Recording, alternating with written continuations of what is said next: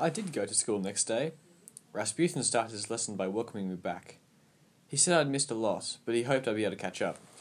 I told him I'd been studying evolution and that I'd found out about the Archaeopteryx. He raised his eyebrows. Do you think there are things like the Archaeopteryx in the human world? I asked him. He peered at me. Humans that are turning into creatures that can fly? I said. I heard Coot sniggering behind me. Tell him about the monkey girl, he said. What's that? said Rasputin. The monkey girl, said Coot. I heard Leaky telling him to shut up. Maybe there's beings that's left over from the apes, said Coot. Monkey girls and monkey boys. I ignored him. Our bones would become too pneumatized, I said. Rasputin came and tousled my hair. Wings might help as well, he said. But I can see you've been reading widely. Well done, Michael. And stop interrupting, Coot. We all know who the monkey boy is here. Coot giggled. He grunted like an ape as Rasputin turned and went back to the front. He said we were past evolution now. We'd moved on to studying our own insides, the muscles, the heart and lungs, the digestive system, the nervous system, the brain. Keep coming to school, Michael, he said. You don't want to miss anything more. No, sir, I said.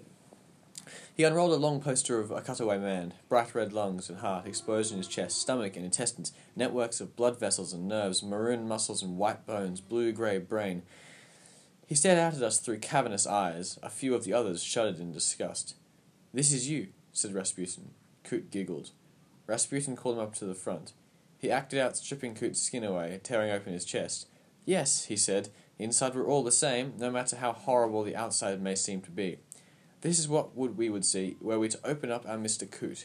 He smiled. Of course, there may be a little more mess than appears in the picture. Coot scuttled back to his desk. Now, said Rasputin, I'd like you to place your hand on the left side of your chest like this. Feel the beating of your hearts. We felt our hearts. I knew, I knew how stupid it would be to tell Rasputin that I could feel two hearts, the baby's and my own.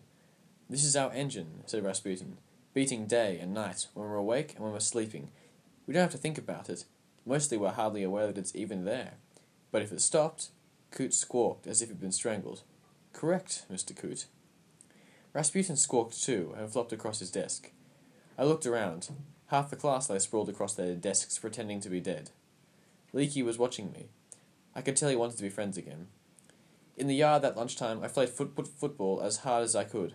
I did sliding tackles and diving headers. I dribbled and drummed and went for wild overhead kicks. I scored four goals, made three more, and my team won by miles. At the end, there was a long rip down the side of my jeans. The knuckles of my left hand were scratched and scraped. There was blood trickling from a little cut over my eye. The lads on my team surrounded me as we headed back inside. They said it was the best I'd ever played.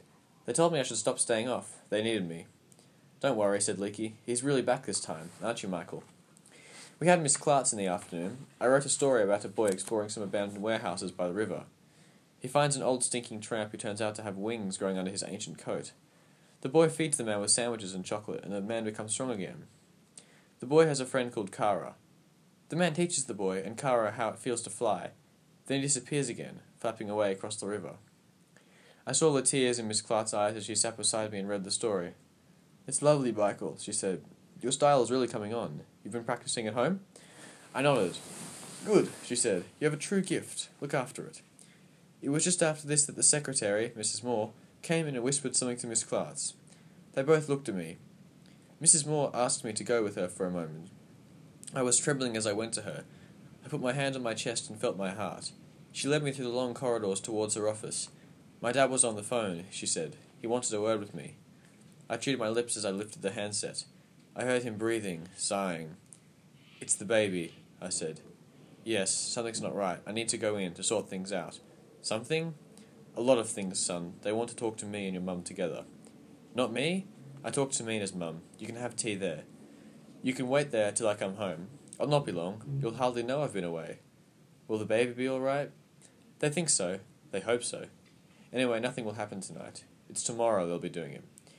I should have stayed at home. I should have kept thinking about her. I'll give her a kiss from you. And Mum. And Mum. You're very brave, Michael. No, I'm not, I thought, as I felt myself trembling. No, I'm blinking not.